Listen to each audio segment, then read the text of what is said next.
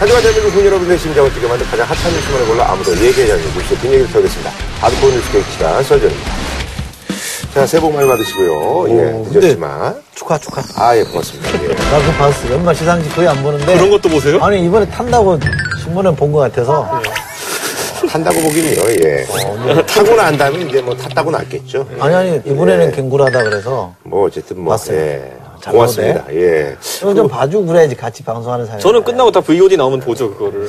아니, 그나저나, 우리 저기 이제 그, 두 분의 어떤 그 뭐랄까요. 그 뭐 소식들도 이제 포털 사이트 뉴스를 아주 뜨겁게 달고 하는데 어떻게, 뭐, 어떻게 되는 거예요? 모든 건 소장님 때문입니다. 왜? 소장님이 자꾸 큰맘 먹으시고 자꾸 여기저기 이제 인터뷰 하시니까. 자꾸 자. 나간다고 나간다고 하니까 그렇잖아. 자, 어쩌거나 말이죠. 이따가 이제 뭐 저희가 또 이제 따로 한번 얘기하는 시간을 갖도록 하고 저희가 이제 또 방송도 해야죠. 예. 자, 첫 번째 소식은요. 28일 날 한일 양국 이제 외교 장관 회담 이 열렸고 그날 이제 위안부 문제에 대해서 이제 양국이 이제 합의를 했습니다. 근데 이제 그 후에 사실 이제 후폭풍이 더 커요. 일본군 위안부 문제 해법에 합의한 이후에 후폭풍이 이어지고 있습니다. 당사자들의 양해와 동의 없이 진행된 합의는 받아들일 수 없다고 반발했습니다. 아베가 딱 이걸 해가지고 지가 나와가지고 사죄하고 모른다기는 말 나만 한마디도. 없이 결국은 나도 무시하고 정부가 정부끼리 숙닥 숙닥 숙닥 해가지고는 우리 정부가 타결됐다 벌어가지고 타결됐다 하겠습니다. 사실 이제 제가 사실 28일 어, 나눔의 집을 갔었거든요. 예, 오전에 갔는데 뭐 진짜 중계 자고 난리가 났더라고요. 그래서 이제 좀 잠깐 뭐 인사만 드리고 왔는데 근데 또 이제 소장님께서 어떻게 됐어요? 했더니 뭐 통화는 했는데 전반적인 내용에 대해서는 뭐 연락받은 게 없다. 그때 이제 그래서 이제 그것도 이제 좀 문제가 좀 되고 있는 것 같긴 한데 어, 어쨌든 이제 합의 내용 좀 간단하게 좀 짚어주시죠. 어, 핵심은 이겁니다. 일본이 이 총리가 네. 일본국 총리 대신 자격으로 고통을 겪은 데 대해서 사죄하고 반성한다. 음. 그 우리나라가 책임이 있다. 이게 이제 과거는 도의적 책임이라고 그랬는데 도의적이라는 단어를 빼버리고 일본 정부는 책임을 통감한다 이렇게 했어요. 음. 그러니까 지금 나오는 질문이 그럼 그게 법적 책임이라는 얘기냐? 그러니까 일본 정부가 그건 또 아니다. 법적 책임은 아니라고 했는데 그 후에 이제 바로 이제 체포에 논란이 됐었고. 그게 하나 있고요. 대신 이제 뭐 이제 정부 쪽에서 얘기하는 거는 어쨌든 군이 관여했다는 것을 최초로 인정한 거다. 그렇죠. 뭐 이건 있죠. 예. 지금까지는 뭐 민간인 업자들 이런 얘기하고 있었는데 군 조직이 관여했다는 걸 인정받은 게 상당히 크다는 거죠. 근데 이것도 사실 피해가 한 거죠. 군이 관여하에 이런 표현보다는 사실 일본 정부가 한 거잖아요. 그러니까 그 점에 대해서 좀 아쉽다고 하는 거. 요게 이제 골자가 하나 있는 거. 또 하나는 일본이 10억 엔을 네. 돈을 내면 위안부 할머님들을 위한 뭐 재단을 만들어가지고 예. 위안부 할머님들을 위해서 쓰자. 음. 이런 게 하나 있고요. 이번에 합의는 최종적이고 불가역적인 네. 해결책이다. 더 이상 여기에 대해서 논의하지 말자. 음. 이걸 합의한 거예요. 요게 핵심이 이제. 변하지 않는다는 얘기입니다. 그 다음에 예. 이제 지금 우리나라 발표문에 나왔는데 소녀상, 평화의 소녀상 요거를 마치 철거하는 것처럼 철거를 검토할 수 있다는 쪽으로 얘기를 했는데 일본은 일본 가서 언론에다가 브리핑한 거는 철거하는 걸로 그걸 전제로 우리가 10억 원을 내는 거다. 음. 근데 우리 이제 그 이렇게 얘기한 거죠. 이제 확정짓지는 않았어요. 우리 한국 측 표명상을 보면은 공관의 안녕 위험의 유지라는 관점에서 우려하고 있는 점을 인지한다. 그 니네 말은 알겠다. 이렇게 하는데 대응 가능한 방향에 대해서는 관련 단체와의 협의 등을 통해서 적절히 해결하겠다. 어쨌든 끊어서 보면 이거 하는 거 아니에요? 소년상에 대해 적절히 해결되도록 노력하겠다. 이거 아닙니까? 그죠? 소년상을 해결한다는 게 무슨 의미예요? 그렇잖아. 우리 관점에서 해결할 게 아무것도 없어요. 그냥 그대로 두면 되는 거예요. 일본의 요구가 뭔가 옮겨달라는 거나 철거해달라는 거냐. 그게 해결이에요. 그러니까 우리가 소년상에 대해서 해결하는 걸 검토해 보겠다, 노력하겠다는 얘기는 철거되도록 노력하겠다는 얘기예요. 그럼 뭐 어렵게 해석할 거 뭐 있습니까? 그런데 국민 여론이 그렇지 않으니까 우리가 약속해 준 바는 없다. 우리가 노력하겠다는 정도로 대답한 거 아니냐 이렇게 얘기하는 거고요. 위안부 문제가 처음 불거진 게 91년이에요. 고 김학순 할머니가 나는 네. 일본군 위안부였다는 정언하기 시작했죠. 최초로 정하셨죠. 예. 왜 91년인가 한번 생각해 보자고요. 민주화된 이후에 이게 나온 거예요. 할머님들도 민주화되기 이전에는 이 문제를 공론화 시키지 않았단 말이에요. 할 엄두도 못 냈던 거고 정부가 관심이 없었어요. 민주화되고 나서부터 목소리를 내서 여기까지 왔단 말이에요. 소년상은 언제 생겼습니까? 2011년 12월 14일에 생겼잖아요. 이게 민간 베이스에서 일본이 얼마나 나쁜 짓을 했는지를 만들어내서 이렇게 만들어낸 어? 민간 베이스에서 만드는 성과란 말이에요. 여기에 대해서는 정부가 한마디도 잘못 말을 잘못 꺼내면 안 되는 거예요. 예를 들면 일본이 요구할 때는 아, 그건 민간이 하는 일이기 때문에 우리가 어떻게 손댈 수 없다. 라고 딱 못을 박았어야 되는 사안인 거죠. 근데 그거를 소년상에 대해서는 적절한 적절히 해결되도록 노력하겠다 이런 얘기를 왜 하냐 이 말이에요. 아니, 그래서 이제 우리 이제 보도도 네. 사실 이제 이게 약간 좀 이게 민간의 상고기 때문에 우리가 이제 뭐 관여 사항이 아니다 그렇게 이제. 저는 그런데 이거 액면가를 놓고 본다면은 저는 상당히 민간 단체 입장에서는 무엇을 한다 하더라도 어차피 그걸 정부가 제재하기 쉽지 않을 겁니다. 왜냐 국민 여론도 있고 하다 보니까. 과거에 우리가 비슷한 예를 약간 살펴보자면은 뭐 대북 비난 날리는 분들도 정부에서 제어하려고 했지만 안 되는 부분이 많습니다. 그분들이 민간단체로서 활동하는 것들 또 그리고 네네. 주적인 대상을 상대로 뭐 하는 것들에 대해 가지고 현실법으로 제어하기 어렵습니다. 그렇기 때문에 아마 이번에도 이런 민간단체 활동에 대해서는 정부가 제약을 걸지 않을 겁니다. 음. 근데 일본이 요구하는 것의 근거는 뭐냐면 국제 조약 위반이다. 공간 앞에 이런 걸 설치하는 거는 규약 위반, 뭐 국제 뭐 비엔남과 뭔가 이게 조약 위반이라는 거를 이제 논리적 근거로 제기한다는 거예요.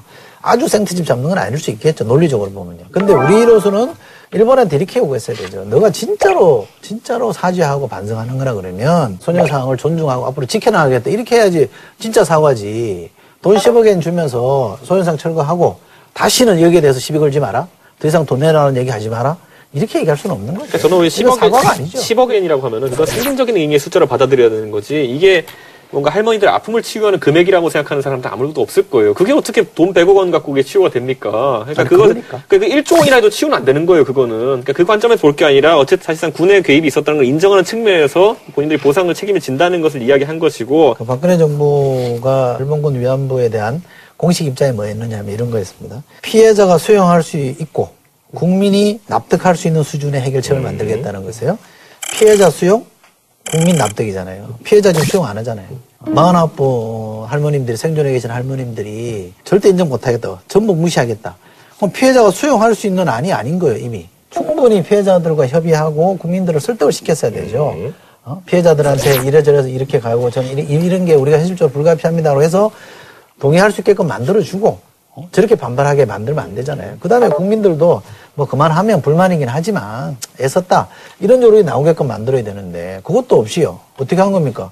대통령 아무 말도 없고 총리는 가겠다 그러놓고 안 가고 그 다음에 청와대 명의로 무슨 뭐, 뭐 성명 같은 거 내놓은 거 보세요. 읽어보세요. 이거는 거의 협박이에요. 야, 내가 할 만큼 했고 역대 정부 못한 거를 내가 이만큼 해놨는데 뭐 말들이 많아. 가만히 있어.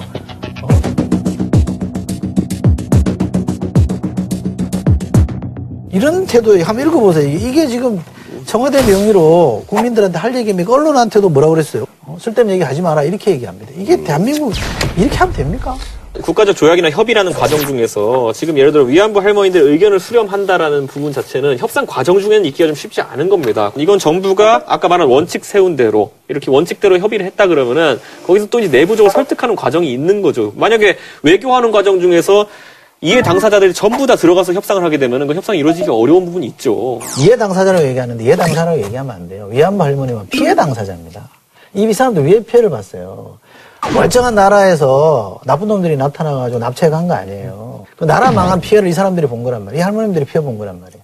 근데 또 이또 나라가 이 문제를 푸는 데 있어서 협, 협상도 없이 당사자들한테 물어보지도 않고 덜컥 합의해 놓고 왜 이거 왜안 따라오느냐. 할 만큼 했다. 어쩌란 말이냐. 이런 자세가 맞아요? 지금 외교부 안 협상? 협상 당국자가 들어가면서 할머니들이 원하는 요, 요구? 조건을 몰랐겠냐는 거죠. 전 정부 얘기를. 했지만은 저는 그 부분에 약간 동의하는 건 뭐냐면은 지금 정부가 이런 형태 뭐 100% 만족할 수 없는 협상을 하게 된 원인 중에 하나는 뭐냐면은 지금 위안부 할머니들 중에 지금 돌아가시는 분들도 생기고 하는 상황에서 그 전에 이 협의를 이끌어내지 못했던 것이 지금 굉장히 정부에게 제약 조건으로 다가오고 있어요. 만약 이 할머니들이 어, 최소한의 그런 사죄도 받지 못하고 일본의 그런 책임 같은 것도 인정받지 못하고 만약에 돌아가시게 되는 분들에 대해 가지고는 그것도 우리가 국민으로서 굉장히 죄송스럽게 여겨야 되는 부분이 있는 거예요. 그렇기 때문에 어떤 일정한 소기의 성과를 이끌어내는 것들에 대해 가지고 평가를 하지 않으면은 앞으로 어느 정부도 어느 외교부 관계자도 이런 협상에 나서지 않으려고 할 겁니다. 오히려. 그러니까, 예. 그러니까 역으로 역으로 해석하면 이런 거잖아요. 어느 정부도 못했다.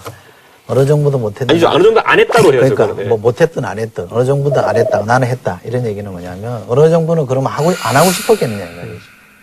안 되는 이유가 있었다는 거예요. 근데 왜 그 안 되는 이유가 박근혜 대통령한테는 되는 이유로 바뀌었냐 이 말이에요. 누가 그러고 박수 치는 거냐? 아니잖아요. 현실적으로 그러면 혀- 소장님 같은 경우는 일본이 얘기지. 이거 이상으로 진전된 입장을 내놓게 할 강제할 방법이라든지 이런 가능성이 있다고 보셨던 거예요. 얼마든지 저는 있다고. 어떻게요? 뭐, 있어요. 뭐 외교라는 살아있는 생물입니다. 이게 최선이 아니에요. 지금보다 훨씬 나은 안이 만들어질 수 있는 거예요. 음. 더, 더 나은 어떤 조항을 어떻게 바꾸면 더 나은 안이 되는 저는 거예요? 얼마든지 가능하다고 생각하고요. 그러니까 지- 총리 대신이 와서 진짜 무릎을 꿇고 이렇게 사죄하는 상황을 만들 수 있다고 난 보시는 거예요? 얼마든지 가능하다. 아, 무릎 꿇고 사죄하는 상황. 얼마든지 가능하죠. 그렇게 하면은 계속 외교라는 게 교착될 수밖에 없는 상황이 오는 거죠. 그게 가능하다고 보는 순간 할머니들은 지금 한 분한 분씩 돌아가시는 게 저는 그게 더 마음이 아파요. 할머님들이 화를 내는 게 뭐냐면 이번 협상이 잘못된 것도 잘못된 거지만 그동안 정부가 그럼 할머님들의 의견을 존중해서 수시로 물어보고 협상 과정을 얘기하고 뭐가 어려운지 살피고 했냐 이 말이에요. 예를 들면 뭐 박근혜 대통령 어디 어디에 소녀상에 대해서 얘기하고 한 번이라도 찾아갔으면 이 지금- 사람 이분들이 아니르겠죠. 지금 우리 나라 국내에서 할머니들에 대한 대우가 문제가 된 것이 아니잖아요. 외교적 협상 과정에서 있는 문제인 거잖아요. 우리 정부가 피해 당사자를 마치 우리가 협상한 걸 받아야 되는 사람으로만 치부하는 것 자체가 난더 잘못됐다고 본다니까. 이거 한번 읽어보세요.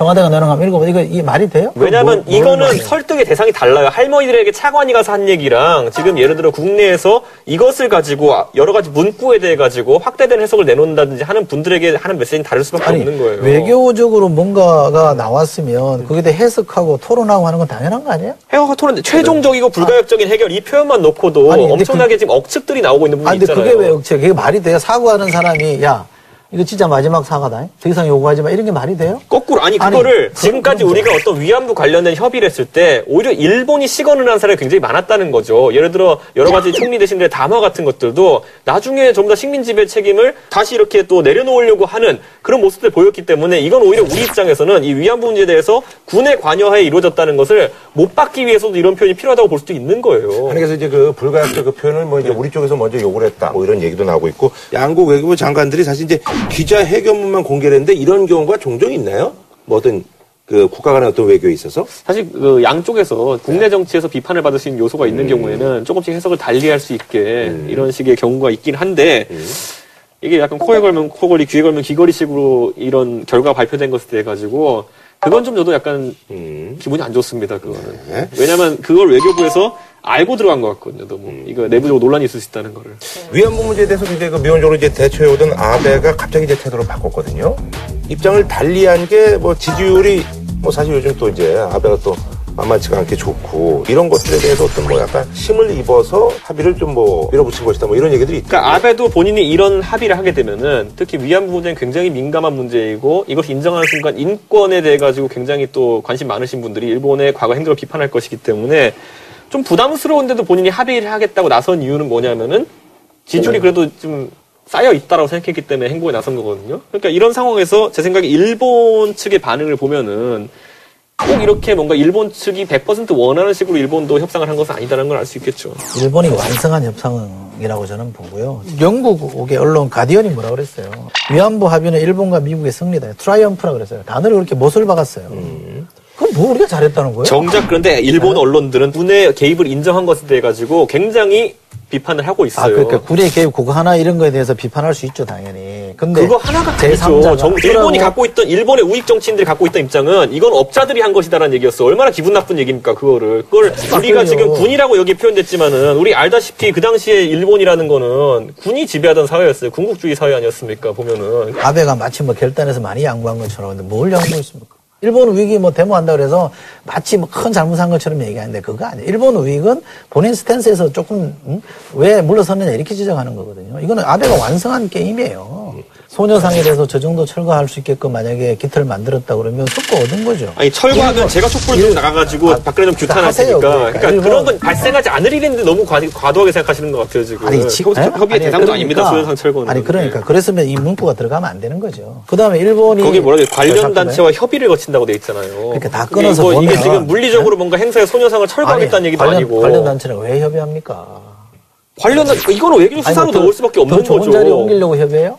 난 이거는 외교 수사의 대상이 될 수 없는 사안이야. 이거 월권이에요. 그리고 일본 언론이 오버하고 있단 말이에요. 예를 들면 뭐 불가역적이라는 해석을 잘못하고 있고 소년상을 먼저 요구한 것도 아니고 그냥 오버하고 있다고 하면 어떻게 해야 되는 게 맞습니까? 이거에 대해서 분명하게 얘기를 해야 될 거 아니에요. 35년 동안 강점된 나라에서 그 정도도 큰 소리 못 치면 왜 합니까 그러면? 큰 소리 치는 것과 별개로 이 문제를 안 해결해야. 되겠다. 이제 우리가 관련 단체와 협의를 해보겠다 이렇게 하는 거잖아요. 이 문제를 이런 정도로 풀 거였으면 집권하자마자 했어야 돼요. 아니, 그, 사실은, 그리고 이것 따내려고 그렇게 폼 잡았어요? 지금까지 박근혜 정부가 일본에 대해 가지고 강경한 태도를 취했기 때문에 이 정도가 협상이 아, 가능한 그래? 거죠. 아, 아니 왜냐면 그래? 초기에 정확히 아, 기억하신다면 똑똑까지 가는 MB를 훨씬 많은 걸 따냈겠다. MB 막판에 간 거잖아요. 막판에. 임기 막판에 가가지고 된 거고. 일이 얘기를 좀, 아니에요. 얘기를 좀 이제 넘어가서. 사실 이제 여기서 이제 또 반기문 이제 유엔 사무총장이 이제 박근혜 대통령한테 올바른 용단을 내는 데 대해서 역사가 높게 평가할 것이다. 요거에 대해서 뭐 좀 논란이, 폭풍이 좀 있습니다. 아, 저도 박기문 총장이 이 민감한 사안에 대해서 발언한 것은 음.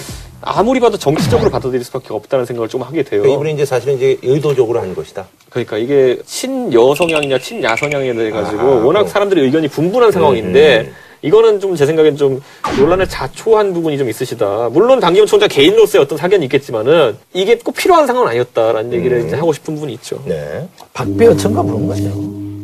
그러니까 박근혜 대통령이 위엔 가서 일곱 차례 만났다. 그래서 네. 저는 무슨 일이 있었는지 무슨 얘기가 왔는지 모르겠습니다만 짐작컨대 그 박기문 총장이 잘하면 내가 대통령이 될 수 있겠다라는 마음을 저는 먹었다고 생각이 들고요. 그 박근혜 대통령이 이후에 그렇게 이제 만나는 과정이 좋다는 얘기인가요? 그렇죠. 저는 그렇게 음, 뭔가 이제 아, 소장님이 생각하신다? 아, 그 용기를 갖게끔 이렇게 좀 북돋아준 측면이 있는 것 같고 거기에 이번에 분명히 화답을 하는 거죠. 음. 대통령에게 심하게 말하면 잘 보이기 위한 거죠. 이렇게 하고 난 다음부터는 모든 여론조사 기관에 반기문 총장을 넣고 있습니다. 아하. 예, 본인이 나는 정치에 좀 빼달라고 했는데 스스로 정치에 다시 들어오셨어요. 이게. 메시지 던질 것이다라고 이제 네. 보시는 거. 자, 저는 한 말씀만 더 드리면 네. 대통령이 나서서 국민하고 대화하세요. 기자회견을 열든지 기자회견 열어서 이러이러한 반론이 있습니다. 그럼 어떻게 생각하시는 건 본인 생각도 얘기하고 피해자가 수용할 수 있고 국민이 납득할 수 있는 수준이 아니라는 면 그럼 설명을 해주면 될 거 아니에요. 원희철 원내대표하고 이제 당 지도부들은 같더라고요, 1월 2일 날. 음, 그렇죠. 예. 갈 수밖에 없었죠. 나름의 집에 이제 예. 가, 음, 거기 이제 근데 그, 거기도 자꾸 그 한참 혼났는데 뭐, 뭐, 말을 해서 받들겠다고 그래서 후속 있었는데 근데 아까 말씀하셨던 건 이 소장님 말씀하셨던 것처럼 결국에는 소녀상 문제 등에 관련해서 이제 국내 정치의 문제가 됐습니다. 이 안에서 여당 같은 경우는 충분히 할머니들 의사를 들었고 그렇다면 앞으로 소녀상 관련해서는 일본이 바라는 대로 뭔가 이루어질 가능성은 거의 없습니다. 알겠습니다. 자, 뭐 한 줄로 평좀 부탁드릴까요? 저는 사실 안타까운 게 그겁니다. 왜냐하면 협상이라는 게 의도하지 않게 늦어진 감이 있어요.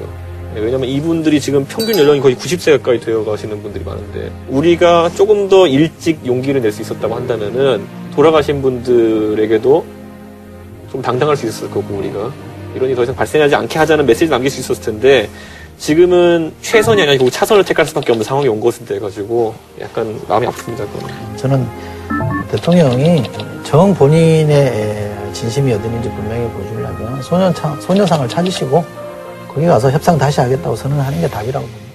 자, 그럼 말이죠. 작년에도 저희가 한번 이걸 했던 것 같은데요. 뭐, 저희가 이제 뭐 미래를 예측할 수는 없습니다만, 이제 올해 굵직한 이제 정치 일정들이 있기 때문에 2016년 앞으로 1년간 국민 여러분들의 심장을 뛰게 만들 가장 핫한 뉴스의 미래를 한번 점쳐보도록 하겠습니다. 하드코어 뉴스 깨기 썰 점입니다. 예. 일단은 1, 3월 달, 뭐 특정 지으면 이제 2월 25일이 박근혜 대통령 이제 취임 3주년을 그렇죠. 맞게 되는 날입니다. 저걸 체포 안 가죠. 엄청 길어. MB 때도 더긴 거. 스포츠도 즐기고 이렇게 좀 정치인의 삶을 찾아보세요. 아니, 설전 때문에 황금기였는데 어떻게 시간이 안 가, 이렇게. 원래 저기 이제 나이가 되면 좀 뭐 세월이 이제 빨리 간다라고 이렇게 느껴진다고 하는데 소장님 또 그렇게 말씀하시는데 뭐 사실 이제 뭐 지금 이제 어, 저희가 이제 집권 1년차 때부터 이제 저희가 함께 했습니다만 그때 이제 뭐 이 대표님은 뭐 없으셨습니다만 그때 뭐 여러 가지 뭐 일들이 많았잖아요. 그래서 뭐 그때 뭐 국정원 얘기부터 해서 그걸로 한 또 1년 가고 또 세월의 사태 있었고요. 또 이제 목걸이 뭐 3인방 뭐 있었고 작년에 이제 그 김기춘 비서실장 이제 관두고 어 그래서 이제 지금 과연 박근혜 대통령이 이제 임기 후반을 함께할 소위 말하는 그 복심 차세대 뉴페이스는 누가 될 것이냐 아무래도 이제 그 유일호 장관은 일단은 나가신다 그러더니 그걸 접고 바로 글로 가셨더라고요. 근데 유로 장관이 누구를 지휘하고 이럴 상황이 아니고 제 생각엔 아. 다른 사람들 다 선거 나가가지고 바쁘고 자기 지역구에서 돌아다니고 있을 때 음. 지금 정무수석인 현기환 수석의 위치가 굉장히 부각될 것 같아요. 아하. 대통령의 영을 바로 받아서 이걸 당에 전달하는 역할을 아마 하게 될 테니까 아하. 현기환 수석이 아마 1월부터 3월 사이에는 아하. 핵심 혹시라도 기사에 네. 청와대 핵심 관계자라고 뜨면은 전부 다 현기환 수석 아하. 발의하고 있거든요. 예.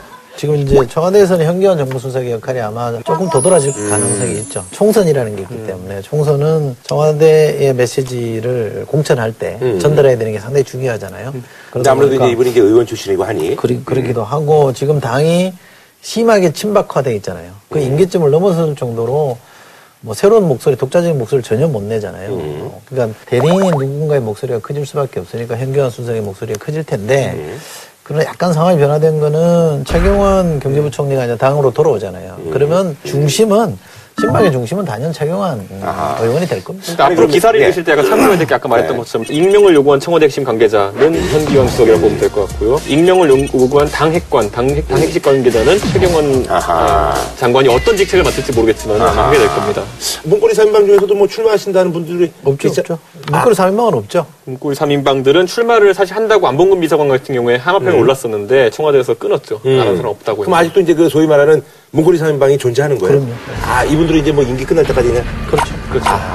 그건 철옹성이죠. 아니 근데 지난번에 그 말씀하시기로 이제 그 유승민 원내대표 다음에는 친박 쪽에 어떤 타겟은 이제 김무성 대표다라고 얘기를 했는데 어차피 이제 시간이 이제 지나갔잖아요. 아직 어, 안 지났죠. 아직도 그게 거의 유효한가요? 안 지났는데 지금 네. 보도에 의하면 친박이 네. 신당수를 흘리고 있다는 거 아닙니까? 아, 그런 얘기가 나오더라고요. 그러니까 신사당 체제를 네. 말하는 거거든요. 음. 그러니까 보수의 당 두 개, 진보 쪽 야권의 당 두 개, 음. 그래서 사당 체제로 가면 고정표를 가진 박근혜 대통령 쪽이 아, 나쁘지 않을 것이다. 우위에 있을 거다라는 얘기를 하는 건데 그 얘기는 김무성 대표가 공천과 관련해서 음. 청와대의 지시에 안 따라올 경우를 대비해서 선제적으로 분당수를 흘리는 거예요. 아하. 압박카드입니다. 여차하면 우리 나간다. 그냥 고지고대로 우리 하자는 대로 따라오세요. 이걸 이제 협박카드로 쓰고 있기 때문에 그것 때문에 아무도 위험 안 느끼는 게 2월 달에 만약 분당되잖아요. 그러면 현실적으로 나가가지고 당 차리기에 시간이 부족해요. 그렇게 되면은 어쩔 수 없이 과거에 친박연대가 했던 것처럼 친박연대가 그때 서청원 대표가 나가가지고 당을 차리려 보니까 시기적으로도 미흡하고 그래가지고 그쵸, 그쵸. 네. 참주인 연합이라고 하나를 인수했거든요, 사실상. 뭐 그런 형태가 나오지 않는 한 창당하는 게 쉽진 않아요. 아하. 그거야 뭐 어렵겠어요. 아니 근데 저기 또, 또 인수예요? 아니 현직 대통령 이 있는데 뭐 정당 만드는 거 쉬워. 그러면 그 사실 이제 김무성 대표는 오픈 프라이머리 뭐 그걸 이제 지키기 위해서 이제 어쨌든 뭐 친박하고 이제 그 대립각을 좀 세울지 아니 이미 이미 무너졌어요. 뚝이 아, 무너졌어요. 무너졌어요? 그러니까 아. 그 이런 거라고 보시면 그 물을 손에 쥐고 있는 거예요. 물을 손에 쥐겠다는 거예요. 바닷물과 손에 한번 쥐어보세요. 이게 손에 안 들어 있잖아요. 다 빠져나가 버리거든요. 김무성 대표는 본인이 공언했던 말을 거의 지금 못 지키고 있어요.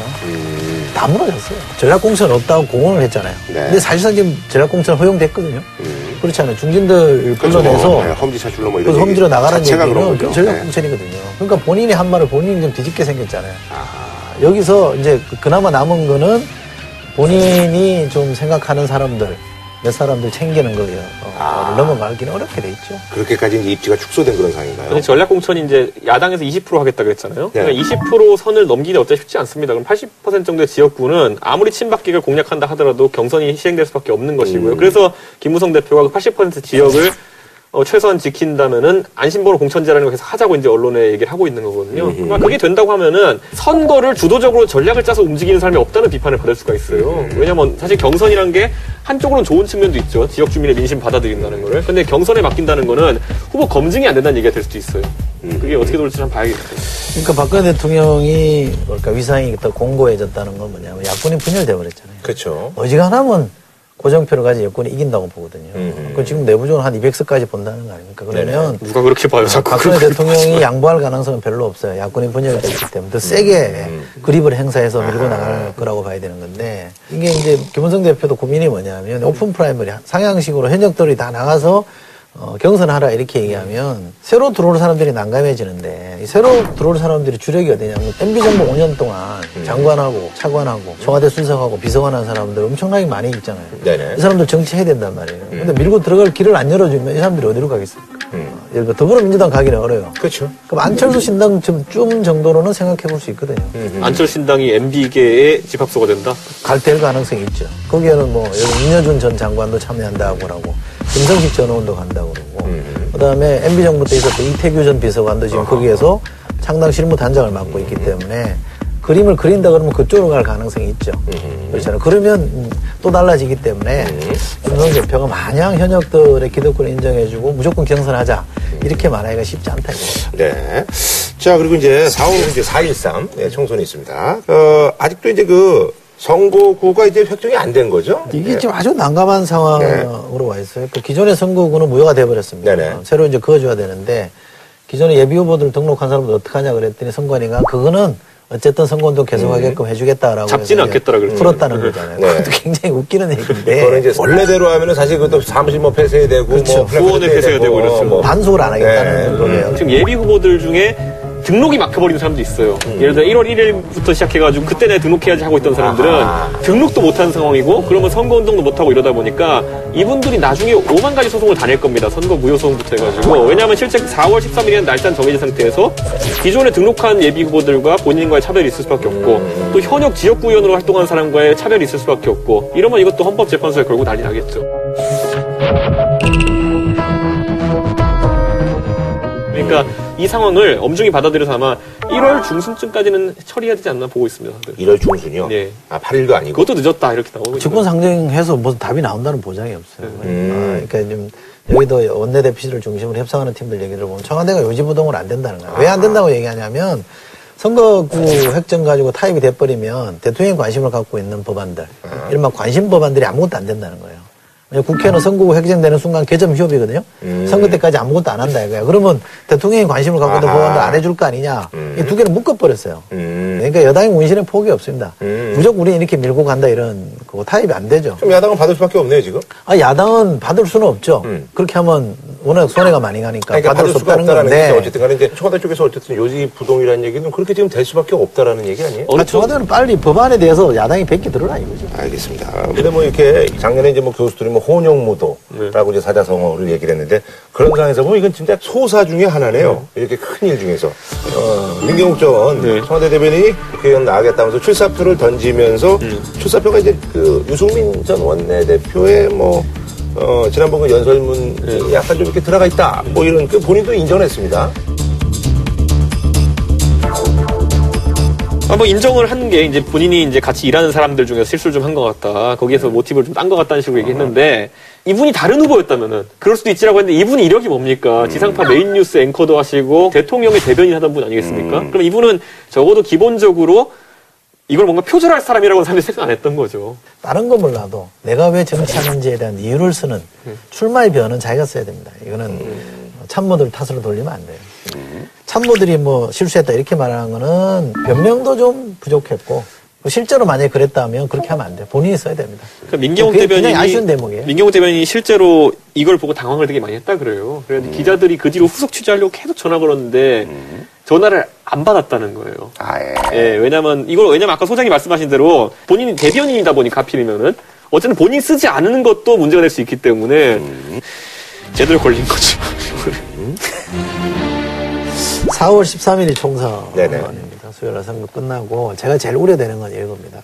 선거 결과는 뭐 새누리당 200석을 얻든 180석을 얻든 이거는 민심의 결과이기 때문에 음. 다르게 토달할 수 있는 사안이 아닌데 박근혜 대통령이 선거법 위반을 정치적으로 활용할 가능성이 저는 있다고 보거든요. 이른바 선거 사정이라는 게 있습니다. 아니, 왜냐하면 이제 여당의 어떤 그 압승이 많은 분들이 이제 예상된다고 하는데 여당이 압승이라도 네. 일사불란하게 대통령한테 따라오게 만들려면 지, 옥죄는 게 있어야 되잖아요. 네. 그러니까 이 선거법은 공소시효가 6개월이기 때문에 6개월 동안 사실은 사전 경무- 국면으로 갈 수가 있어요. 음. 여당이 이겨도 그렇고 야당이 이겨도 그렇고 음. 대통령이 쏠 수 있는 카드 중에 하나거든요. 네네. 저는 이 유혹을 좀 음, 벗어 던졌으면 좋겠다.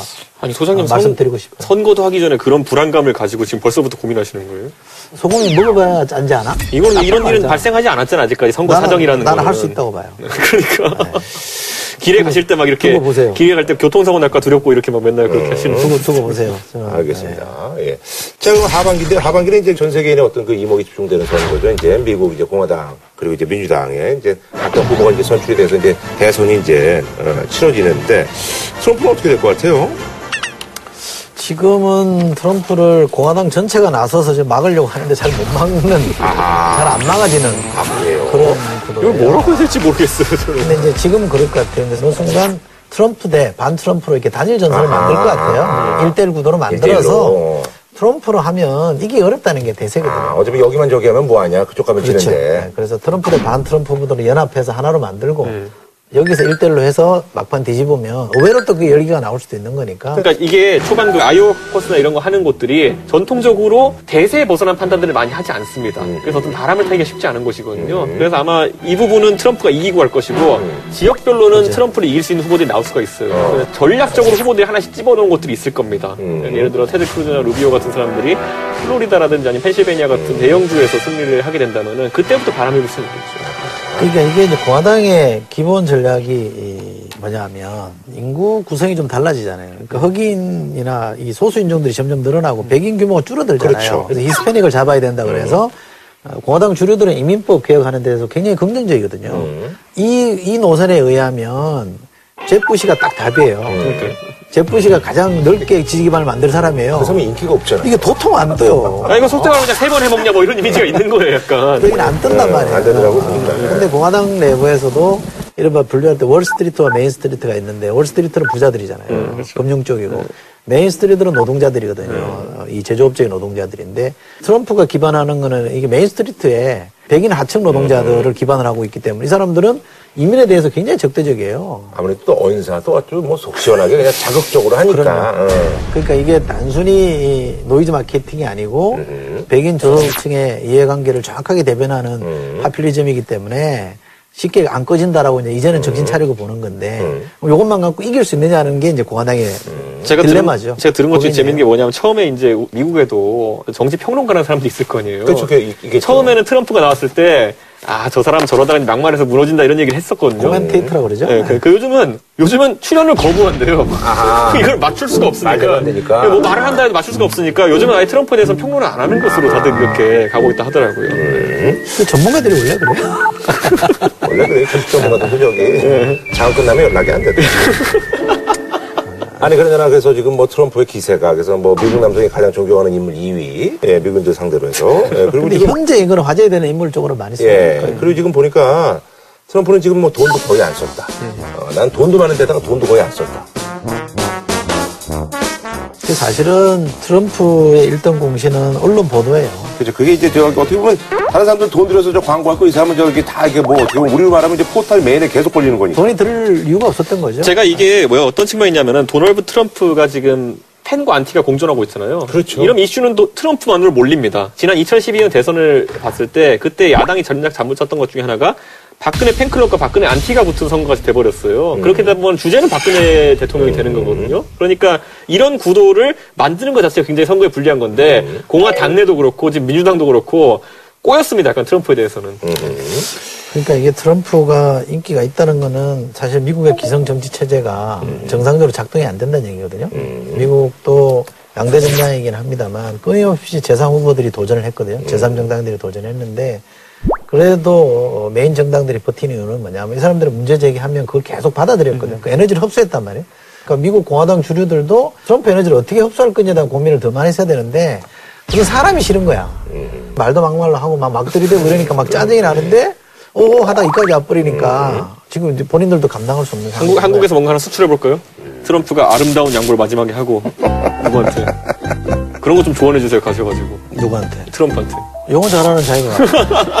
한국에는 아름다운 양보라는 아, 게 영어가 있다. 이렇게 해서 자, 어쨌든 뭐, 사실 민주당 쪽은 이제 지금 뭐 힐러리로 뭐 이제 거의 이제 굳어져가는 그런 상황이고요. 예. 아까 소장님 말씀하신 대로 공화당도 약간 소수자 후보를 낸다고 하면은 그러면은 힐러리랑 재밌는 경쟁이 될 겁니다. 왜냐하면 미국도 아직까지 여성 대통령이나 이런 것들에 대한 그거마다 갈망이 갈망이 좀 있어요. 여성 대통령으로 나왔을 때 저쪽에 만약 히스패닉 대통령 후보가 나온다든지 이렇게 되면은 그것도 하나의 어, 꽤 의미가 있을 것인 게 왜냐하면 실제로 오바마 같은 경우는 흑인이라는 게 굉장히 큰 도움이 됐어요. 음. 그럼 어쨌든 이제 두 분은 이제 뭐 11월 달에 그럼 뭐 힐러리가 된다는 얘기예요? 힐러리하고 트럼프가 붙으면 힐러리가 된다고 봐요. 그렇죠. 예, 알겠습니다. 자, 그리고 이제 미국 대선보다도 더 관심 있는 게 사실 이제 이게 아닐까 싶은데 방금 이제 유엔 사무총장이 이제 임기가 이제 종료가 되고 지금 연일 또 올해 들어서 이제 이런 보도가 이제 본격화되기 시작을 하는데 그래서 이제 각 당에서 이제 서로 영입을 하겠다. 예, 이제 올해 한번 들어오실 계획이 있죠. 올 6월쯤에요. 음. 올 6월쯤에 유엔 주최로 NGO 회의, 음. 비정부 기구 회의가 서울에서 예정돼 있다니까 음. 이쯤에서 한번 또 나타났다 가는 게 맞죠. 저는 남한에는 6월달에 오실 것 같고 북한엔 그 전에 갈 수도 있다는 생각합니다. 아하, 북한은 그 전에? 네, 작년 말에 북한에 가실 것 같다는 계획이 흘러나왔었던 것이고 북한에 이제 갔다 오는 게 더 낫다는 얘기죠, 한국에 올 때. 북한 갔다가 한국 오면 영웅 대접이죠. 아, 그러니까. 네, 순서가 아. 바뀌면 그렇게는 안 되는데 어, 근데 지금 북한에 갔다 온다라는 것은 이분이 진짜 자선에 이제 나갈 수 있다라는 것을 뭐 약간 좀 천명하는 걸 수도 있겠네요. 그렇게 인식할 수밖에 없고요. 음. 그리고 만약 그렇게 된다면은 4월 전에 갔다 오신다면은 그게 또 총선에도 영향을 줄 수 있다라는 음. 것을 생각해 볼 수 있는 거죠. 2000년에 총선 직전에 정상회담을 발표했어요. 네. 김대중 대통령 때 역풍 맞았어요. 음, 너무 총선용이다. 총선을 겨냥한 뭔가 이벤트를 하면 우리 국민들이 이제는 다 알아요. 다 봤잖아, 뭐 총풍. 그런데 뭐 강기문 총장은 다 약간 거기서 때문에. 거리가 떨어져 있잖아요. 그러니까 내가 볼 때는 어, 대한민국 사람들이 제일 싫어하는 것 중에 하나가 오버하는 거예요. 오버하면 당한다고 생각해요. 그리고 반기문 총장도 굉장히 이렇게 좀 생각이 신중하신 분이죠. 신중하신 분이기 때문에 총선 결과 보고 움직일 거예요. 음, 음. 어쨌든 이제 근데 6월 전에는 갔다 올 것이다. 아니 저는 퇴임 전에 한 번은 갈 거라고 봐요. 네. 북한 말씀하시는 거죠. 그렇죠. 북한은 가긴 가실 거고. 북한이 오늘 핵융합 폭탄, 즉 수소 폭탄 실험에 성공했다고 발표했습니다. 주체 조선의 첫 수소탄 시험이 성공적으로 진행되었다. 유엔 안전보장이사회는 긴급회의를 열고 북한에 대한 새로운 제재안 마련에 즉각 착수하기로 했습니다.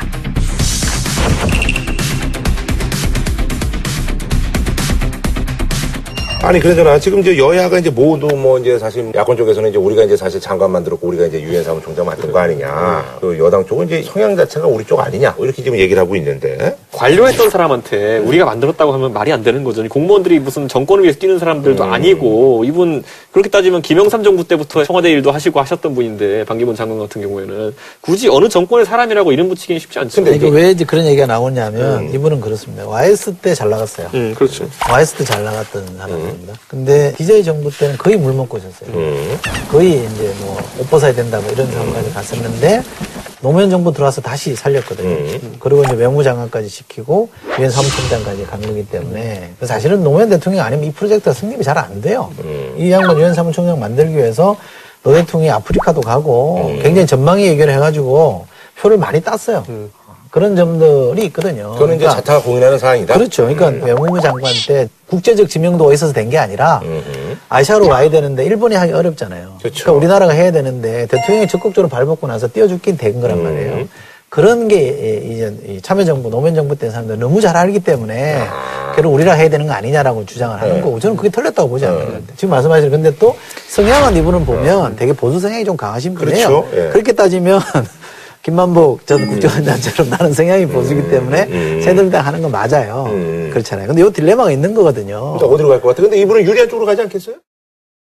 근데 이분은 유리한 쪽으로 가지 않겠어요? 서로 지금 상대편 쪽으로 갔을 때 뭐라고 할지는 다 정해놓고 지금 움직이고 있는 거죠. 아, 그래? 그럼 얘기 좀 해주세요. 아니, 그 상대편 쪽으로 갔을 때 예를 들어 아까 말했던 노무현 대통령을 만든 사람이다라고 이제 야당에서 주장하려고 하는 거고 그럼 배은망덕이 되는 예, 거죠. 여당 입장에서도 마찬가지로 원래 성향은 보수성향 아니라고 하려고 나중에 뭐, 뭐 묻히려고 기다리고 있는 거죠. 아하. 절로 가면 배념망덕이 되는 거지. 이념이니까. 개념을 아, 그렇죠. 이념을 초월한 그런 게 되는 거니까. 그런데 각 당의 대선 주자들이 있기 때문에 땡기려는 힘보다는 상대편에 갔을 때 뭔가를 얹으려고 하는 힘이 더 큰 거죠. 예. 솔직히 문재인 대표가 반기문 총장 영입해가지고 저 대신 대선 나가세요라고 할 생각은 없을 거거든요. 그건 여권에 있는 후보들 김무성 대표도 마찬가지고요. 이분을 영입해서 나에게 도움이 된다면 좋겠지만은 나 대신 나가라는 쉽게 나오지 않을 겁니다. 지금은 뭐 그럴 필요는 없고요. 또 누가 사실 나 대신 나가라 그런다 그 사람이 후보 된다는 보장도 없는 거기. 때문에 지금은 어느 쪽으로든 와서 경쟁하면 좋은 거죠. 각 당의 어떤 그 소위 말해서 잔치를 좀 풍성하게 하기 위해서 이제 그렇죠. 오란 얘기군요. 그러니까 양쪽 다 사실은 얘기하는 거는 진짜 옥립하기 위한 게 아니라 물타기 하는 거예요.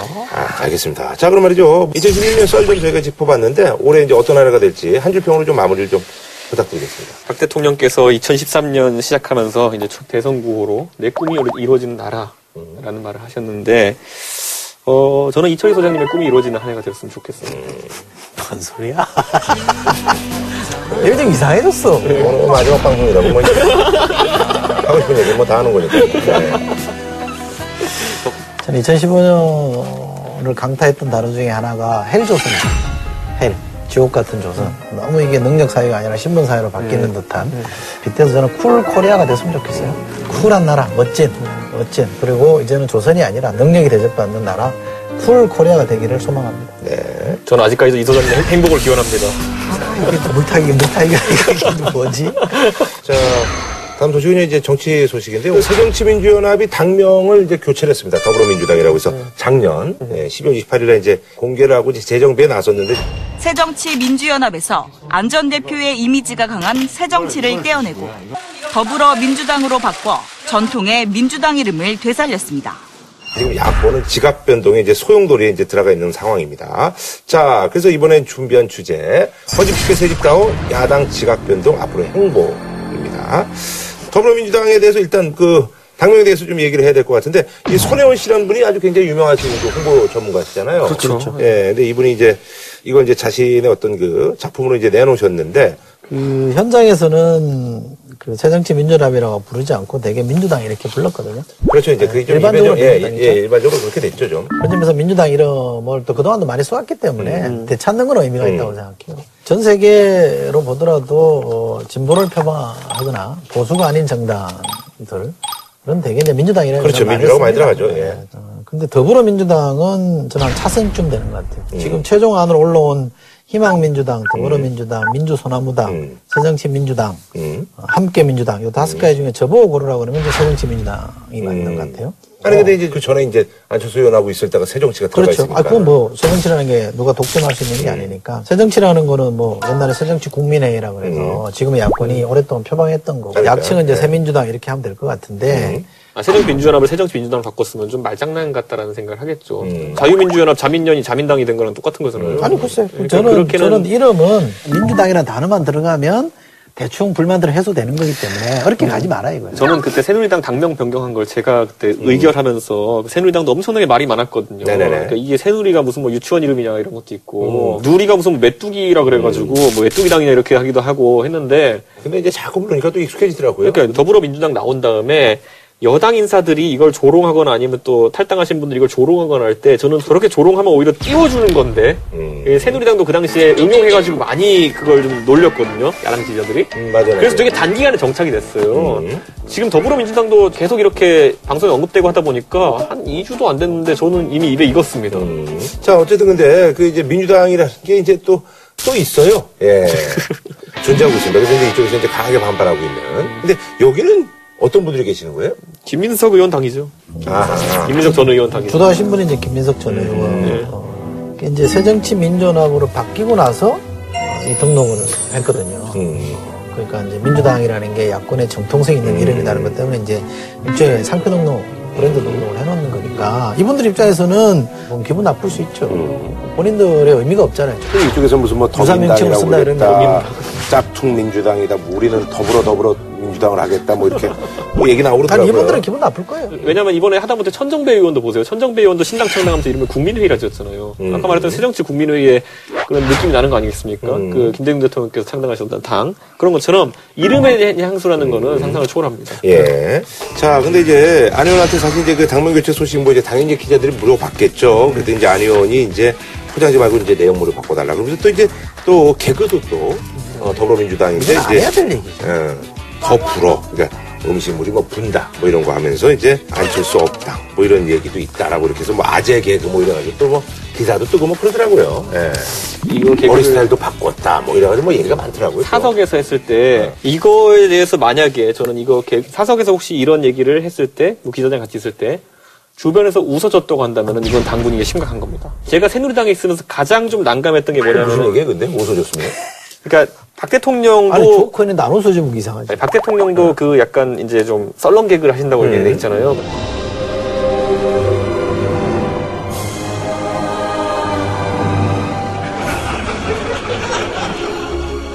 이제 정치 하시는 분들이 뭐 그런 경우가 있죠, 종종. 그러니까 그런데 거기서 만약에 그 전부 다 박수 치고 웃어주는 분위기라고 하면은 그분들 제가 지금 와서 생각해 보면은 그분들이 다 지금 친박으로 핵심을 활동하고 계세요. 음. 그분들이 굉장히 팬클럽 옹이 세력으로 될 가능성 높지만은 음. 그게 반대로 또 소통 채널을 단절시키는 결과를 가져올 수 음. 있습니다. 그래서 네. 안철수 의원도 이런 얘기를 했을 때 원래 있던 당 나오자마자 그렇게 얘기한다는 거는 음. 지지층에게 좋게 어필할 수는 없는 아하. 거거든요. 그런데 그 상황에서 만약 좋은 평가를 받았다고 하면은 아, 주변 사람들 웃었다는 거는 주변- 기자 간담회니까. 그러니까 기자 간담회 했으니까 기자들이 근데 웃어줬겠죠. 그러니까 주변 세- 주변 분들이 지금 현존한 야당에 대한 적개심이 너무 강하다던가 음. 아니면 또는 안철수 의원에게 과거에 친박 세력이 그랬던 것처럼 너무 옆에 붙으려고 하는 모습이 아닌가는 한번 되짚어봐야 될 부분이 있는 거죠. 아, 아주 뭐, 아주 감각적으로 또 그렇게 또. 그거 보는 순간 데자뷰가 떠올랐던 아, 게 그래요? 예, 저는 그때 대선 때 친박 분들이 그러니까 하시던 게그 떠올라요. 안철수 근데 의원이 이 말씀에 이제 약간 동의하시는 부분이 일리가 있어요? 있죠. 아, 일리가 있어요. 어. 그 안철수 의원이 하는 말 중에 이분법, 흑백 음. 논리는 거부하겠다 이러는 거잖아요. 근데 더불어민주당은 부지고 음. 안철수 신당은 프레시하고 새롭고 자꾸 이렇게 예, 만들려고 하는 시도는 본인의 논리에도 안 맞아요. 근데 이제 사실은 저 사람들은 나서지가 어쩔 수 어쨌든. 근데 저 예. 사람들은 저 사람들의 길이 있고 저는 제 길이 있는 겁니다. 어? 이걸 좀 차별화시키려고 노력해야 되는 거지 상대를 부정함으로써 내가 뜬다고 생각하면 안 돼요. 근데 이제 사실 우리 정치가 그렇게 언제 뭐 이렇게 신사적일 수만은 없지 않은 그런 상황. 아니 새 정치 표방하신 분이죠. 헛백 논리를 지향하신다며. 그러니까 제가 안철수 의원의 균형을 좀 맞춰보자면은 음. 얼마나 있을 때 잘 못했으면 그랬겠어요. 탈당의 여부는 그 안에서 얼마나 잘해주냐 못해주냐가 핵심이 아니고 당사자의 정치의 결단인 겁니다. 그러니까 아무리 잘해줘도 탈당할 수 있는 거예요. 그 더불어민주당에서 나간 사람들이 다 홀대받아서 나갔느냐? 아닌 사람들도 있어요. 그- 그런 점에서 보면 본인이 공언했잖아요. 내가 나가니까 새누리당 정당 지지율 40% 무너지고 야권의 기반이 넓어지고 있지 않냐, 확장되고 있지 않냐, 이, 이 얘기를 했잖아요. 그러면 안에서 자기들끼리 옥신각신 하는 것보다는 이 정치적 용토를 확장하는데 안철수 의원이 기여하면 그게 본인이 크는 길이에요. 그래야죠, 그러면. 알겠습니다. 예. 어, 우리 이제 녹화가 있는 어제 김한길 의원이 이제 탈당을 했고요. 이제 김한길 의원이 또 아무래도 이제 뭐 수도권이라든지 어떤 그 비노 측 이제 수장이니까 그래서 이제 줄줄이 이제 뭐 탈당이 이어질 것이다. 아 근데 왜 일요일 날 11시에 그걸 했을까요? 요즘 뭐 일요일이 요즘 각광받는 그 회견 타임 아니에요? 새로운 트렌드인가요? 옛날에 그 일요일 날그 저기 11시에 좋은 친구들이라는 아, 좋은 프로그램 많은 분들이 이제 시청했었는데. 예. 지금은 이제 김한길 의원까지 하면 11명 정도가 지금 네네. 탈당한 게 될 겁니다. 근데 이제 천정부 의원은 어차피 이제 독자고 안철수, 문병호, 이제 유성엽, 황주홍, 임내연 의원까지는 이제 어차피 어, 선언한 거죠? 김동준 의원까지도? 네, 선언했죠. 권혜 씨까지. 아니, 이게. 음. 봤는데 공천을 줄 거냐 말 거냐에 대해서는 어, 전혀 약속된 바가 없다. 근데 그거는 뭐 이제 뭐 선별적으로 하겠다는 거죠. 수사 아닐까요? 근데 이분들 입장에서 또 봤을 때는 공천 안 줄 거면 왜 들어가냐라는 생각도 할 수 있어요. 때는 그러니까 아닐 수 안철수 있죠. 의원 입장에서는 받았을 때 또 공격이 들어갈 테고, 그러니까 이게 상당히 지금 안철수 그러니까 의원의 선택이 하나 또 나온 겁니다. 이제. 안철수 의원을 따르는 안철수 의원이 이제 대통령 돼야 된다고 때 따르던 측근 그룹들 있잖아요. 이 현역들 무조건 어, 받는 것도 부담스럽고 무조건 공천 준다고 해서도 안 된다. 선별적으로 하자라는 게 측근들의 논리고 네. 현역 의원들은 무슨 택단 소리 하고 앉았냐. 정당이 만들어지더라도 현역 의원이 20명 교섭단지 이상 그쵸. 돼야 네. 80억이 넘는 돈이 들어오는데 뭐 말도 안 되는 소리 하느냐. 측근 그룹과 의원 그룹 간의 갈등이 아하, 시작된 시작된 거죠. 아하. 시작된 겁니다. 그래서 안철수 의원이 제일 절박한 건 뭐냐면은 빨리 비호남계 의원들이 탈당을 해줘야 됩니다. 음, 그래서 이제 뭐 이제 김한길 의원이 이제 거기 이제 힘을 실어주고 이제 서 나간 거죠? 그렇죠. 왜냐하면 지금 이 상태에서 이 호남계로서 탈당하신 분들에게 다시 공천을 다시 다 주게 되면은 이분들은 지금 안철수 신당의 호남 내 지지율로 봤을 때 당선이 다 됩니다. 음. 그럼 당내 주력 세력이 또 이분들 되게 된다면은 또 굉장히 또 지역 정당화할 수 있다는 우려가 들기 때문에 음. 그런 부분 또 새 정치의 가치랑 맞지 않는다는 비판 나올 수 있는 겁니다. 아 니, 그럼 뭐, 소영생은 어떠세요? 뭐. 이제 뭐, 추가로 이제 뭐 탈당하실 분들 뭐. 그 당장의 교섭 단체까지는 좀 어렵지 않을까 싶어요. 어. 근데 그뭐 사실, 1월 김한길, 15일까지인가요? 김한길 의원이 사실은 1월 15일. 이쪽에 이제 전략통인데, 먼저 이제 움직였을 때는 뭔가 이제 뭐, 노림수가 있는 거 아닙니까? 아니죠. 이제 좀 떠밀리는 상황도 됐죠. 왜냐면 그래요? 지금 왜냐면은 아, 김한길 의원이 안 나가면서 사실 선도 탈당을 안 하고 지금까지 버티고 있었던 거는 새를 규합해서 가겠다라는 걸 사람들이 좀 보고 있었는데 그렇게 새가 잘 규합되는 것 같지도 않아요. 지금 보면은 지난 2주간 있었던 일들 중에 하나가 오천 시장과 안대희 대법관을 험지 출마자로 새누리당에 분류해놨어요. 그 말은 뭐냐면은 김한길 의원이라든지 좀 비중감 있는 그 중진급들이 나가는 곳에는 새누리당이 오세훈, 안대희 등을 투입할 가능성이 있고 또 새정치연합에서도 문재인 후보가 천명한 게 뭐냐면 탈당 지역구에는 후보를 내겠다고 했거든요. 후보를 투입할 가능성이 있다는 걸 천명했기 때문에 굉장히 위협, 그게 무슨 험지 출마야, 출마야. 굉장히 위협이죠. 그런데 사실 보면 분열된 데 가서 어부지리 노리겠다는 게 무슨, 어부지리는 야당이 내기 때문에 어부지리가 되는 그걸 것이고 무슨 험지라고 그래. 구로 자체 리지 구로나 출마다, 리지 구로나 출마. 광진은 험지가 될 수 있는 곳이죠 충분히 틈새. 종로에 비해서는 틈새 출마지. 건물들이 틈새 출마를 당당하게 가야지. 아니 근데 지금 그 어떻게 보세요? 총선 전망은 뭐 이제 미리 예측하는 좀 그렇습니다만 지금 이제 이게 뭐 이제 안철수 의원 쪽은 이제 절대로 우리는 이제 통합하는 일이 없을 것이다. 이게 뭐 이제 안철수 의원 쪽은 이제 절대로 우리는 이제 통합하는 일이 없을 것이다. 근데 또 뭐 연대는 불가피합니다, 제가 볼 때. 아, 불가피해요? 근데 그쪽에서는 그렇게 생각 안 하잖아요. 아, 지금 그럼 연대한다고 어떻게 얘기합니까? 아 그래. 너무 솔직하신 형로 소장님. 어, 지금 안 한다고 얘기해야죠. 아, 그래요? 연대로 갈 것이다. 지금 가면을 쓰고 아니. 상주로 생각해 보세요. 새누리당이 한 명이 나왔단 말이에요. 아 근데 뭐 그건 다 아는데. 근데 뭐 이길 방법이 없는데. 그 여기서 그냥 이렇게 지고 가고 뭐 이제 아, 차올 졌을 때 그러면 졌을 때 나는 야권 지지층이라고 봐요. 근데 분열해서 졌단 말이에요. 여기는 연대 하자고 손 자꾸 내밀어 내서 뿌리쳤다 그러면 누굴 원망하겠어요? 그러고도 대선이 가능하겠어요? 그거 아, 불가피하죠. 그럼 문재인 대표가 손을 내밀 가능성이 있다. 서로 나는 손 내밀 거려.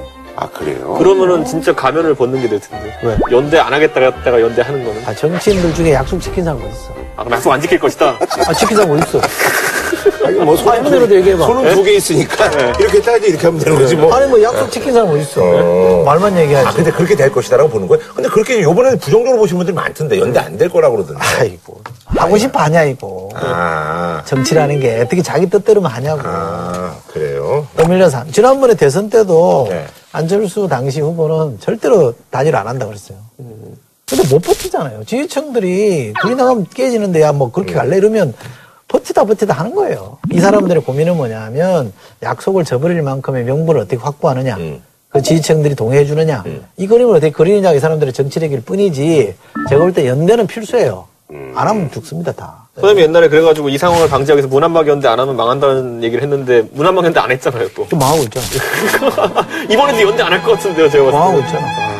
연대 연대 안 할 것 같다. 왜냐면 이게 지금 오히려 저는 대선에서 대선에서는 연대 100%할 것 같고 대선에 뭉치기 위해서 아니 총선에서 대선에 뭐 연대를 안 할 수가 없죠. 그러니까 총선에서 자웅을 겨루지 않으면은 대선 때도 잡음이 납니다 연대할 때. 네. 아하. 그러니까 여기서 그러니까 우리가 룰이 정해진 이제 승부를 내야 된다는 얘기예요? 그러니까 가위바위보에서 여기서 이긴 사람이 대선 가자라고 하는 것처럼 이번 총선에서 이긴 사람이 이렇게 뭐 어떻게? 대권 가는 걸로 어떻게 이겨? 아니 야권 내에서는 승자 가려지겠어 제1야당이 누가 되느냐 아, 2등을 어느 당이 더 많이 했냐고 따져? 아니 어떤 당이 1등 할 수도 있고 네, 그러니까 그 경쟁을 그럼 호남밖에 없지. 예, 그건 경쟁하겠죠 호남밖에 없지. 음. 그 새누리당도 이번에 보니까 그 이제 뭐, 어, 뭐 저희가 바뀌었더라고요 슬로건이. 예, 그래서 이제 개혁 새누리당.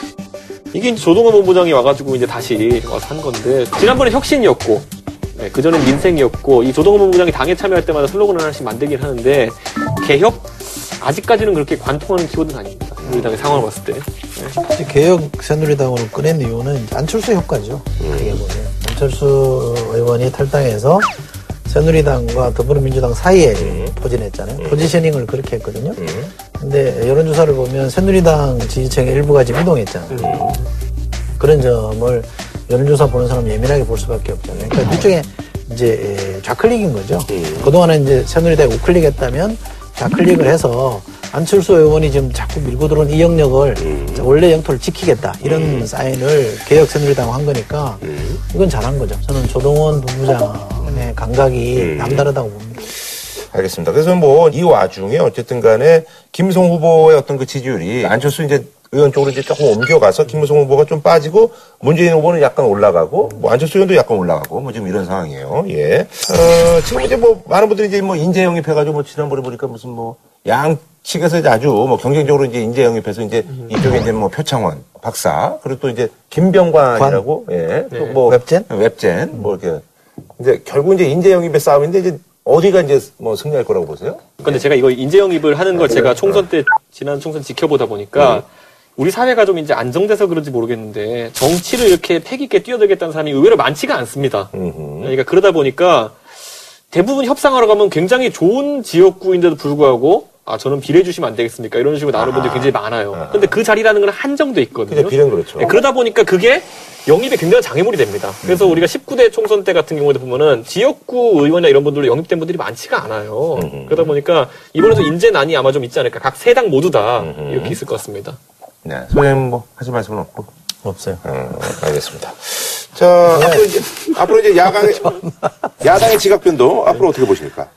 뭐 지각 변동이 아직도 진행 중이기 때문에요. 지금 이제 총선을 전망하기가 좀 무리라고 보는 이유가 뭐냐면 이게 뭔가 세팅이 돼야 되잖아요. 구도가 짜여져서 아 저렇게 대진표가 짜여지는구나라는 게 나와야 이게 전망이 가능한데 지금은 뭐 그 전혀 그런 게 안 되고 문제는 이제 새누리당은 고정표를 갖고 있는 거고 야권이 어떻게 하느냐에 따라서 새누리당의 어, 의석이 달라질 거거든요. 게임은 저는 그렇게 진행될 거라고 보는데 야권이 이 문재인 대표와 안철수 대표 간의 전쟁, 이른바 문안 전쟁으로 가면 야권은 진다라고 저는 생각합니다. 이게 두 사람의 전쟁이 아니라 야권 전체가 이 대새누리당, 대박근혜 대통령과의 전선을 어떻게 구축하고 같이 사는 길을 모색할 거냐.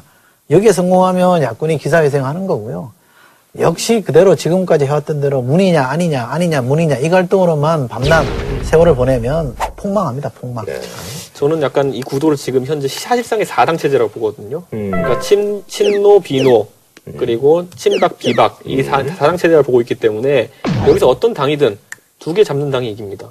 그러니까 네, 세 개의 당이 지금 네 개의 표심을 놓고 지금 다투는 형국이기 때문에 안철수 의원이 주도하는 새로운 신당이라는 것이 만약에 지금 갖고 있는 비노의 세력과 지금 일부 흡수한 비박의 세력까지 흡수한다면 거기가 승리할 것이고 새누리당이 과거처럼 보수 대연합을 이뤄낸다면 새누리당이 승리할 것이고 야권에서 헤게모니 싸움에서 친노와 비노를 다시 다 아우른다고 하면은 그 더불어민주당이 승리가 될 것이고 네 개의 정파 중에 두 개를 석권하는 자가 무조건 이깁니다. 자, 한 줄로 표정 부탁드리겠습니다.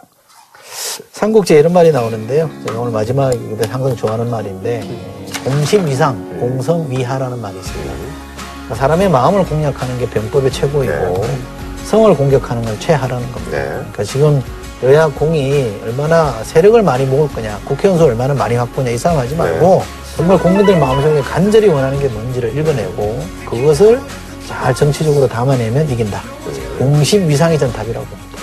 네. 우리 홍인석 대표. 사실 대선 주자들이 서로 다투고 있는 형국이고 총선에서 정권 교체라는 구호가 굉장히 많이 등장할 겁니다. 그런데 사실 지금 국민들의 민심이라는 거는 정권 교체가 아니라 정치권 교체가 될 수도 있습니다. 그러니까 그걸 좀 살펴야 될 것 같습니다. 아, 뭐, 미리 뭐 이제 뭐 방송 보신 분들은 뭐, 그것도 언론 보도를 통해서 약간 이제 저희 프로그램에 이제 변화가 있을 거라고 이제 감지하신 분들이 계실 것 같은데요. 사실 지난번에 이제 그 강용석 님 같은 경우는 갑작스럽게. 예, 그래서 저희가 이제 뭐, 뭐 저희가 미리 뭐 좀 예고를 할 수가 없었습니다만 우리 이제 뭐 두 분 같은 경우는 뭐 여기저기서 좀 얘기가 많이 나오고 계셔가지고 예 그래서 어 이준석 잘리는 거예요? 아니, 뭐, 그, 그렇게 말씀하세요. 우리 이철희 소장님 그동안 뭐, 첫 해부터 이제 함께 하셨는데, 148회 동안 굉장히 고생 많으셨고, 우리 또 인수석 대표도 사실 저희가 이제 어려운 시기에 모셨는데, 굉장히 그 또 역할을 아주 잘해 주셔가지고, 너무나 감사합니다. 그래서 저희가 그동안 열심히, 우리끼리 얘기합니다만, 털어주신 그런 의미로 저희가 감사패와 또 선물을 저희가 준비를 했는데, 자, 예, 갖고 오시죠. 예, 우리 또. 오. 네, 예. 아, 아, 이 인형, 가져가세요. 어.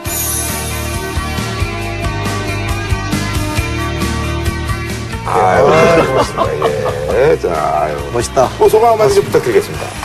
아니 저는 뭐 어, 썰전이라는 걸 하면서 네. 좀 새롭게 태어난 것 같아요. 네. 제작진에게도 고맙고 우리 PD 작가 우리 김구라 씨에게 정말 고맙고 아유, 별 말씀이세요. 강변에도 고맙고 예. 저도 뭐 사실 이제, 예, 써주라면서 항상 이렇게 저, 아유, 이게 정말 내 인생에 잊을 수 없는 프로다 이렇게 생각하셨는데, 어쨌든 제가 뭐 자리를 남아서 잘 지키도록 하고, 우리 또 이준석 대표도 좀 짧게 했습니다만, 아유, 그래도 정말 참 고생 많으셨어요. 그래서 3개월 넘게 했는데 아주 뭐 정말 우리 시청자분들 많이 만족을 시켰습니다. 그래서 항상 그뭐 한우 얘기해가지고 저희가 한우를, 예, 저희가, 어, 맨날 무슨 뭐 고기 얘기하고 어쩌고 정말. 그래가지고, 소장님한테 얻어먹고 싶은 거였는데. 예. 그 나한테 줘야 답이야. 아, 제가 소감 좀 뭐, 부탁드리겠습니다. 저는 상당히 재밌죠. 제가 사실 시청자로서 봤던 것들과 또 나와서 하는 얘기도 많이 다르고 원래 소장님과 친분이 있었기 때문에 정말 즐겁게 할 수밖에 없던 방송이고 앞으로도 어떤 위치에서든지 할 말은 하고 살겠습니다. 예, 알겠습니다. 예, 사실 또 사람이라는 게 그렇거든요. 또 뭐 언제 또 어떻게 만날지 모르니까 어쨌든 그런 각자 또 어쨌든 뭐 위치에서 뭐 최선을 다하시고 또 일단은 건강하셔야 됩니다. 예, 다 이제 건강하시고요. 예, 저희는 또 예, 또 다른 또 새로운 분들을 모시고 저는 어, 예, 뭐 열심히 또 털어야죠. 예, 어쨌든 두 분 정말 고생 많으셨고요. 예, 행복하시길 바라겠습니다. 예, 고맙습니다. 그렇습니다. 아, 예. 아, 고마워. 예.